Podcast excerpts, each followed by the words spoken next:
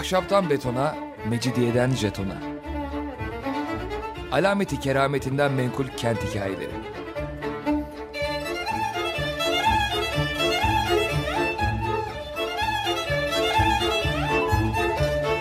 Hazırlayan ve sunan Pınar Erkan.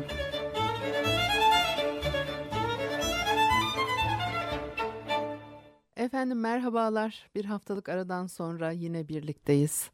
94.9 frekansından yayın yapan Açık Radyo'da Ahşaptan Betona, Mecidiyeden Jeton'a tam şu anda başlamış bulunmakta. Anlatıcınız ben Pınar Erkan. Elektronik posta adresim pinarerkan.yahoo.co.uk Bakalım bugün programımızda neler var. E, Egli'den söz edeceğim. Cumhuriyet dönemi e, yurdumuza gelen e, yabancı mimarlardan katkısı e, bu dönemin mimarisine e, büyük olan e, bir e, mimar Egli. Osmanlı devrinden Cumhuriyet dönemine geçiş her bakımdan e, zorlu ve sancılı oldu. Bu dönemlerle ilgili bir sürü şey e, duyuyoruz, dinliyoruz. E, her zaman vardı özellikle son yıllarda açık söylemek gerekirse birçoğu da safsata, kaynağı belirsiz hatta uydurma e, pek çok şey sanki gerçekleri anlatıyormuşçasına bir e, akıl dışılık içinde kabul görüyor. Osmanlı devrinden Cumhuriyet devrine geçişte öyle e, uyandırılmaya çalışılan imge gibi son derece radikal bir e, kopuş yok. Bunları e, anı kitaplarında çok açık ve net görürsünüz. İnsanların hayatları değişiyor, çok şey değişiyor elbette ve çok hızlı değişiyor. Çok sıkıntılar yaşanıyor ama ima edildiği gibi sanki bir defterin sayfası kapanıyor, bambaşka bir sayfa açılıyor gibi bir kopukluk yok. Bir devamlılık söz konusu burada önemli olan o. Devamlılığı takip edebilmek e, mümkün e, büyük değişikliklerle birlikte. Mimarlık açısından 1910'lar ve 1920'lerde milli mimari rönesansı karşımıza çıkıyor. 1970'lerden sonra birinci ulusal mimarlık akımı adıyla e, anılmaya başlamıştır bu dönem. 1930'larda ise e, Cumhuriyet modernizmi e, milli mimari rönesansının yerini almıştır. Daha önce Kemalettin Bey'den bir programımızda bahsetmiştik. E, milli mimari rönesansının tabii en önemli isimlerinden. E, birinci ulusal mimarlık akımı veya milli mimari rönesansı arkasından da cumhuriyet modernizmini düşündüğümüz zaman her ikisi de mimarlık yoluyla bir e, kimlik oluşturmaya e, çalışıyordu o dönem içerisinde. Her ikisi de devlet desteklidir ve birinci ulusal mimarlık akımında e, klasik Türk mimari unsurları e, kullanılarak bir e, kimlik ortaya konmak isteniyordu.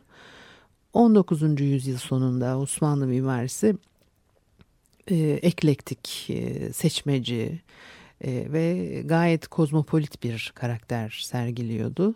E, ortaya konan eserler genel olarak e, yabancı mimarların ve gayrimüslim mimarların eseriydi. Bu gide gide alerji yaratmıştır. E, toplumda sorunlar, sorular karşısında derhal o günün koşullarını kavrayan özgün çözümler, e, yanıtlar üretmek yerine hep önce bir başa dönmeye, eski usulleri bir yeniden e, denemeye e, eğilim var gibidir hep. Mimarlığı e, ideolojik, politik bir araç olarak kullanıp toplumu yeniden biçimlendirmeyi biz bulmadık elbette. Ama ikide bir sanki hiç de öyle bir şey yapmıyormuşuz gibi uygulamaya çalışmakta çok mahiriz. Bir de elbette geçmiş e, dünya üzerinde somut biçimde e, mimarlıkta yansımasını bulur. E, gözün görüp derhal algılayacağı en bariz toplumsal göstergelerden biri yapılandırılmış çevre. Onun için tarihsel yapıları yok etmek de geleceği tasarlayan yapı biçimlerini manipüle etmek de çok anlamlıdır. E, böyle olan bitene sürekli armut gibi şuursuzca kafa sallayan cinsten değilseniz e, mimarlığa verdiğiniz tepkiler çok öğreticidir. Neyse e, milli mimari rönesansı e, Kemalettin Bey ve Vedat Beylerin adlarını akla getirir hemen. Osmanlı canlandırmacılığına vardı iş ve e, bu modern bir yaklaşım değil diye değerlendiriliyordu. Sanayi Nefise Mektebi'nde Vedat Bey ile Monceri çok önemli iki isimdi. Onların ayrılmasının arkasından İsviçreli mimar Egli e, mimarlık bölümünün başına e, geçmiştir. E, biraz e, ondan e, söz etmek istiyorum bugün. Bu dönemin e, mimarlık uygulamaları ve düşünceler üzerine de tabii konuşmalar yapılıyor. Eleştiriler özellikle ön plana çıkar. Sağlıklı bir ortak fikre varana kadar da daha epey yorum yapılacağı belli. Yani e, çok şey e, söyleniyor, konuşuluyor dedim ama aslında tabii o kadar da çok değil e, belki de. Daha çok çok çok konuşmaya, doğru bilgilere e, ulaşmaya ve aktarmaya ihtiyacımız var. Ben de bugün yorum yapmaktan kaçınabilirsem eğer bir parça bilgiyi aktarmaya çalışacağım size. 1930'lardaki e, Türk mimari modernizminin gelişi, yeni mimarinin gelişi e, diye Hakimiyeti Milliye gazetesinde kutlanıyor. E, Hakimiyeti Milliye gazetesi o dönemde e, Cumhuriyet Türkiye'sinin resmi gazetesi e, bir yazı kaleme alıyorlar. Bu asrın yeni mimarisi e, olarak dünyanın her yerine e, yayılmakta olan modern hareketi halka tanıtıyorlar. Cumhuriyetin çağdaş toplum ve çağdaş kent yaratma idealleri e, ciddi biçimde öne çıkar e, bu dönemde ve kentleri kurgulayan özellikle Ankara'yı inşa eden mimarlar bu döneme damgasını vurmuştur. O zamanlarda tabii pek çok e, e, toplumsal e, siyasi e, etkilerin de e, yönlendirmesiyle tabii İstanbul'dan ziyade Anadolu, Ankara ön plana çıkıyordu ve bugünün e, tam tersine e, Anadolu'da bir takım e, gelişmeler sağlanmaya çalışılıyordu. Ankara'nın tabii başkent yapılmasının e, sebepleri, o bölgede e, bir yeni e, modern çağdaş kent e, kurulmaya başkent olarak çalışılması bugün bütün Türkiye'nin İstanbul'a yönlendirilme e, çabalarının tam tersi bir e, politika, bir e, düşünceyi tabii ortaya koyuyor. Modernizm Türkiye'de ulusal bir proje olarak karşımıza çıkıyor. Halbuki batıdaki örnekler böyle değildir. 1930'larda batıda yapılan mimarlıkla ilgili pek çok yayında modern hareket veya uluslararası üslup, yerellikten bağımsız uluslararası bir akım olarak e, biçimlenir. Yeni mimari Türkiye'de ise Cumhuriyet'in alameti farikasına e, dönüşüyor. Cumhuriyet döneminde ülkeye davet edilen e, ilk yabancı mimarlardan biridir Egli ve Viyana Teknik Üniversitesi'nde okuyor. 1920'ler Avrupa'da Birinci Dünya Savaşı'nın arkasından çok çalkantılı geçen yıllar. Derin ekonomik bunalımlar yaşanıyor. Ülke yönetimlerinde de sıkıntılar görülür. Özellikle İkinci Dünya Savaşı'na doğru 1930'larda Nasyonel Sosyalistlerin e, başa gelmesiyle Almanya ve daha sonra da Avusturya'da e, siyasi atmosfer sertleşiyor. E, e, bu ortamdan uzaklaşmak isteyen Avrupalılar Türkiye'nin e, davetini karşılıksız bırakmazlar. E, Türkiye'ye gelen yabancı uzmanların bir kısmı kendi ülkelerindeki ekonomik ve mesleki olanaksızlıklar nedeniyle e, gelmiştir. Bir kısmı da siyasi baskılar nedeniyle ülkelerini terk etmek e, mecburiyetinde kalanlar. Ernst Egli ve e, Clemens Hozmeister birinci gruptan, Bruno Todd ikinci gruptan. Bu üçlü Hozmeister, Egli ve Todd e, Cumhuriyet dönemi modern mimarlık eylemlerinde önemli üç yabancı isim. Hozmeister Egli'nin hocasıdır veya aralarında hoca öğrenci ilişkisi vardır e, diyelim. E, Egli ile Taut ortak yaklaşımlar gösteriyorlar. İkisi birbiriyle kıyaslanır. Taut Egli'nin akademideki halefi ve kıyaslanmalarından daha doğal bir şey yok. Fakat e, çabuk ölmüştür. 1938'in e, Kasım'ında ölüyor ve iki mimar yaptıkları binalardan ziyade akademideki hocalıkları açısından e, kıyaslanır. E, biraz daldan dala atlıyor gibi olacağım ama e, Egli'nin İstanbul'a gelişi e, enteresan. Mimar Kemalettin Bey'in o sıralarda yaptığı Gazi Muallim Mektebi var. E, bu zamanlar milli mimari rönesansının ciddi eleştirilere tutulduğu, Osmanlı'ya göndermede bulunan bir mimarlığın artık e, hükümet tarafından da desteklenme, e, desteklenmediği yıllar. İşte Egli gibi yabancı mimarların ülkeye gelmesiyle uluslararası üslup e, bir türüyle ülkeye hakim olacak. Mimar Kemalettin Bey de çok sıkıntılı. Ee, Egli e, anılarında anlatıyor. Ee, Leyla Alpagut'tan aktaracağım size. Ama bir müzik arası verelim ondan sonra devam edelim.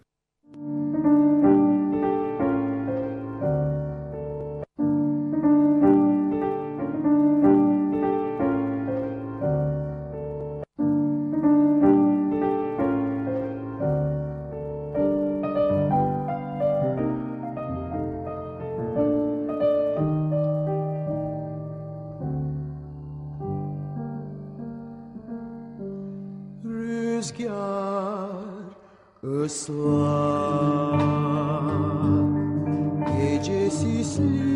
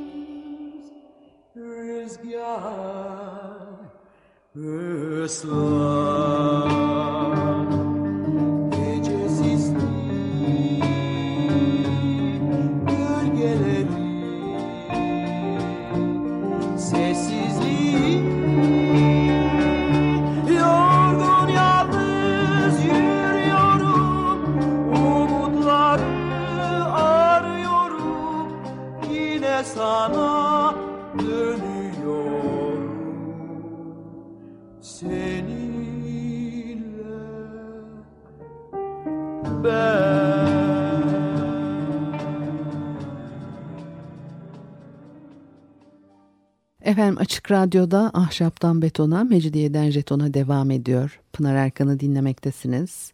Cumhuriyet dönemi mimarlığı e, kapsamında Ernst Egli'den e, söz ediyordum. E, Leyla Alpakud'un e, onunla ilgili yazdığı e, kitaptan e, parçalar aktaracağım size. E, Türkiye'ye geliyor ve e, şöyle e, geçiyor. 1927 yılının bir sonbahar günü trenle Belgrad üzerinden e, İstanbul'a geliyor Egli ve Sirkeci Garı'nda İstanbul Milliyeti Müdürü tarafından karşılanır. Aynı günün akşamı birlikte yine trene binerek Haydarpaşa Garı'ndan Ankara'ya e, hareket ederler. Ankara istasyonunda karşılayan kişiler arasında e, son derece saygıdeğer bir şahsiyet olarak andığı Mimar Kemalettin Bey de e, vardır. İlk önce Milli Eğitim Bakanı'nı görmeye gidiyor. Sonra ertesi gün bakan Kemalettin Bey'in tasarımı e, Gazi İlk Muallim Mektebi inşaatını detaylı olarak incelemesini ister. Egli incelemeyi yapar. Aynı günün akşamı Ankara Palas'taki resmi baloda Atatürk ile e, tanışacak ve Atatürk Egli'yi balo salonundaki o localardan birinde e, kabul eder ve hemen de konuyu açar. Gazi İlk Muallim Mektebi'nin inşaatına başlandı. Planları size gösterilmiş. Fikriniz nedir? Ne dersiniz? Gördükleriniz sizde modern bir okul izlenimi uyandırdı mı acaba e, diye sorar. Ve e, ilgili şöyle e, ifade ediyor. Kısa bir duraksamanın ardından şöyle dedim. Ekselansları Kemalettin Bey ile birlikte çalışırsak inşaatı elbette modern bir okul haline getirebiliriz. Bunun üzerine e, Kemal Paşa size bunu sormadım. Sadece gördüğünüzün sizde modern bir okul izlenimi uyandırıp uyandırmadığını sormuştum dedi. E, anlaşılan gerçek düşüncelerimi söylemek zorundaydım ve de bu yapı ve planların modern bir okulu yansıtmadığını açıkça belirttim. Kemal Paşa Marif Bakanı Necati Bey'e dönerek planları rafa kaldırın, okulun Profesör Egli tarafından inşa edilmesini istiyorum dedi. Paşa'nın verdiği bu karardan sonra nazikçe müsaadelerini isteyip karma karışık düşüncelerimle baş başa kalmıştım. Salonda bir aşağı bir yukarı gezinirken Kemalettin Bey'i düşünüyordum. Demek ki iki gün önce beni istasyonda karşılayan babacan ve nazik adamın inşaat yetkisi elinden alınacaktı. Ayağımın tozuyla daha yeni geldiğim Ankara'da kendimi işte böyle bir olayın içinde bulmuştum. Acaba ne yapmalıydım? E, Gazi Muallim Mektebi e, Kemalettin Bey'in eseri olarak e, kalır. Ancak Egli'nin de eğili değer. E, kısa süre sonra eğitim yapılarını yerinde incelemek üzere e, Anadolu'ya da bir gezilere gönderiliyor. Tabii Anadolu'yu görünce Egli'nin ayakları suya ermiştir herhalde e, modern bina yapacaksın da nasıl yapacaksın? O zamanların en büyük sorunu yokluk. Her konuda yokluk. Modern mimari için gerekli malzeme, e, teknik, e, yeni teknikler uygulamak yani yeni malzemeler ve e, endüstriyel kaynaklar Türkiye'de ne yazık ki bulunmamakta. Bunların bunlar tabii çözülmesi gereken konular ve bu dönemde ne üretildiyse mimarlık açısından da böyle bu koşullarda yokluk içinde üretilmiştir. Egli Türkiye'de 13 yıl kalıyor. Güzel Sanatlar Akademisi'ndeki görevini 1930'da ve üstlenmesinin arkasından Ankara'daki ofisini de e, İstanbul'a taşımıştır.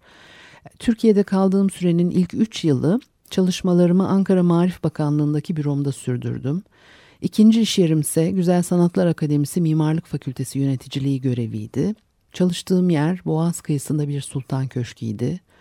Bu ilk üç sene içinde eğitim ve derslerde reform çalışmalarında bulundum. Bu konuda Kemal Paşa beni son derece cesaretlendirmişti. Kendisi ülke için çalışkan, faydalı ve çağdaş mimarlar yetiştirecek modern bir okul kurmam talebinde bulunmuştu. Bana verilen bu görevde ilk etapta teknik hazırlık okulu mahiyetinde iki yıllık yaygın bir eğitim programı ile işe başladım. Bu programda İki yıllıkta atölye çalışmaları e, yer almaktaydı. Programın onaylanmasından sonra gereksiz, gerekli personel değişikliklerine gittim. Stil bakımından dar görüşlü iki mimarlık hocasını görevden aldım. Ayrıca statik, teknik, yüksek yapı konstrüksiyonları, inşaat, iç mimari ve de bu sahalardaki gerekli bilgilerin kapsam ve derslerinin arttırılmasının yanı sıra Avrupa'da tahsil etmiş mimarları her iki atölye için eğitmen olarak istihdam etme girişimlerimi arttırdım. Güzel Sanatlar Akademisi'nde yeterince oda vardı.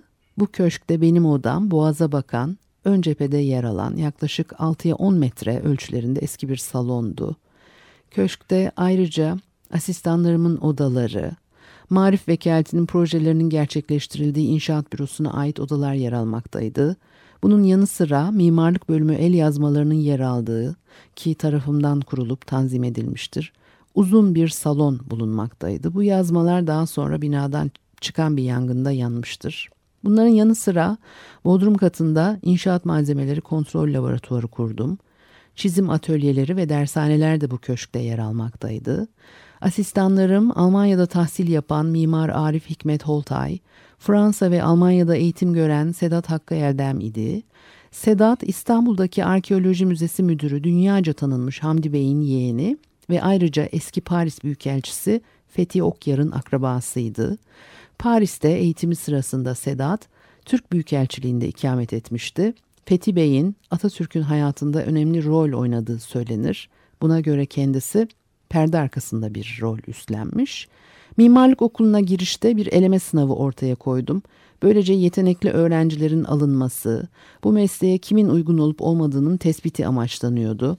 Adayların çizim, şekil ve doğru orantıları tespiti önemliydi.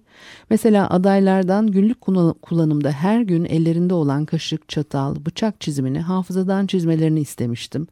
Sınavdaki çizimlerden neler ortaya çıkmıştı, ne komik çizimler yapılmıştı kimse inanamaz. Tabi sınav konuları her yıl değişiyordu. İşte böylece her yıl 35 ila 50 öğrenci seçiliyor ve bu sayıdan akademi, teknik yüksekokul ve diğer teknik eğitim kurumlarında eğitmen olacak kabiliyetler ortaya çıkıyordu. Okulumda her yıl çalışmalar sergileniyordu ve bu sergiler orada burada kıskançlık yaratmıyordu diyor. Egli'nin e, övgüyle anlattığı çalışma ortamı da e, başarısında etkili olmuştur. Akademide e, seramik ve e, grafik gibi e, bölümlerinin e, kurulmasına katkıda bulunmuş. Bu bölümlerde ders vermek üzere Avusturyalı hocalar getirmiştir. Namık İsmail, e, İbrahim Çallı, e, Hikmet Bey, e, Nazmi Ziya, heykeltıraş Mahir Bey ve İhsan Bey akademinin eğitim kadrosunu oluşturuyor ve her hafta Namık İsmail'in e, atölyesinde toplanmalarını, rekabet, eleştiri ve kıskançlık olmadan e, hoşça geçirdikleri zamanları unutmuyor onları e, söylüyor ve bu çalışmaları sırasında Türkiye'yi dolaşmıştır. İnsanları tanıma fırsatı buluyor. Aradaki süreç içerisinde ülkeyi ve insanlarını tanımış, çeşitli köyleri gezmiştim. Fakir köylerin insanların dokunaklı misafirperverliğinin yanı sıra toprak sahipleri de aynı misafirperverliği gösteriyorlardı diyor. Türkçeyi seviyor Egli. E, ilginç bir şekilde kendisini e, bu yabancı ülkede evinde e, hissetmesine işte yardımcı olmuş. Bu dili sevdim, hala da seviyorum. Ana dilim Almancadan sonra en sevdiğim ikinci dildir yeniden hayat bulan Türkçe kelimeler ve deyimlerin gücü ve bunların özlü ve kuvvetli stiline her zaman hayran kalmışımdır. İşte ben de Mimarlık Yüksekokulu'nun Dil Komisyonu Başkanı olarak mimarlık terminolojisi kapsamındaki kelimeleri etüt etme ve yenileştirme görevini üstlenmiştim, diyor. Ee, 1936 yılında her iki kurumdaki görevinden de ayrılıyor ve 1940 yılında İsviçre'ye e, dönene kadar yine işte Türk Hava Kurumu baş mimarı olarak görev yapmıştır. Bu ülkeyi, yörelerini, insanlarını, dilini, e, anneannelerini sevdim. Ayrıca hayatımın zenginleşmesi, yenilenme ve yeni bir eğitim sürecinde yer almaktan mutlu oldum. Ülkede kazandığım şöhretten, iştenlikle kabul görmekten de mutluluk duydum. Ancak bütün bunlara rağmen bu ülkede ikinci sırada olmaya hazır değildim. Esasen bunu bana hatırlatan, sonunda ve sonuna kadar buraya ait olmadığımı hatırlatan çok şey vardı diyor. Tabii e, Türkçe yetmemiş ve, ve İstanbul'a dön, e, İsviçre'ye dönmeye karar veriyor ne İstanbul'u.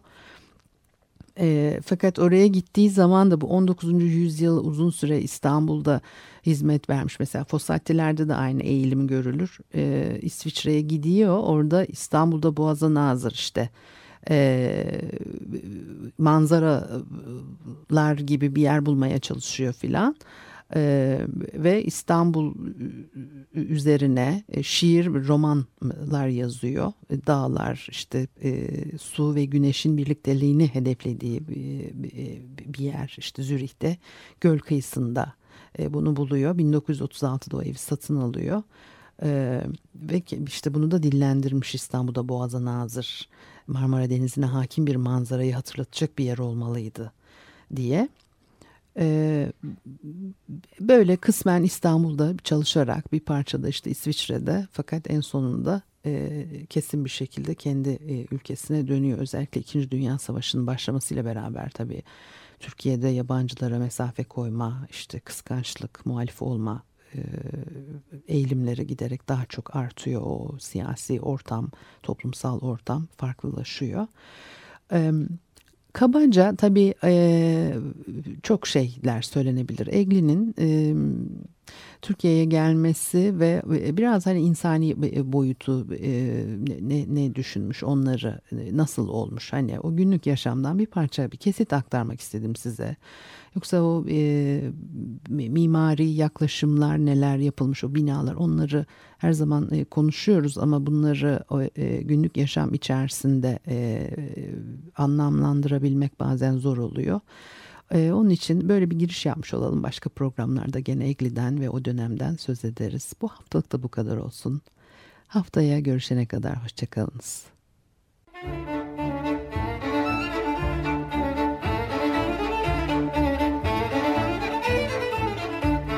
Ahşaptan betona, mecidiyeden jetona. Alameti kerametinden menkul kent hikayeleri.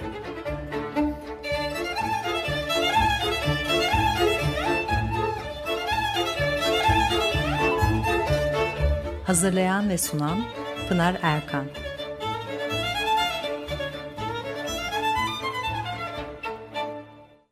Açık Radyo program destekçisi olun. Bir veya daha fazla programa destek olmak için 212 alan koduyla 343 41 41.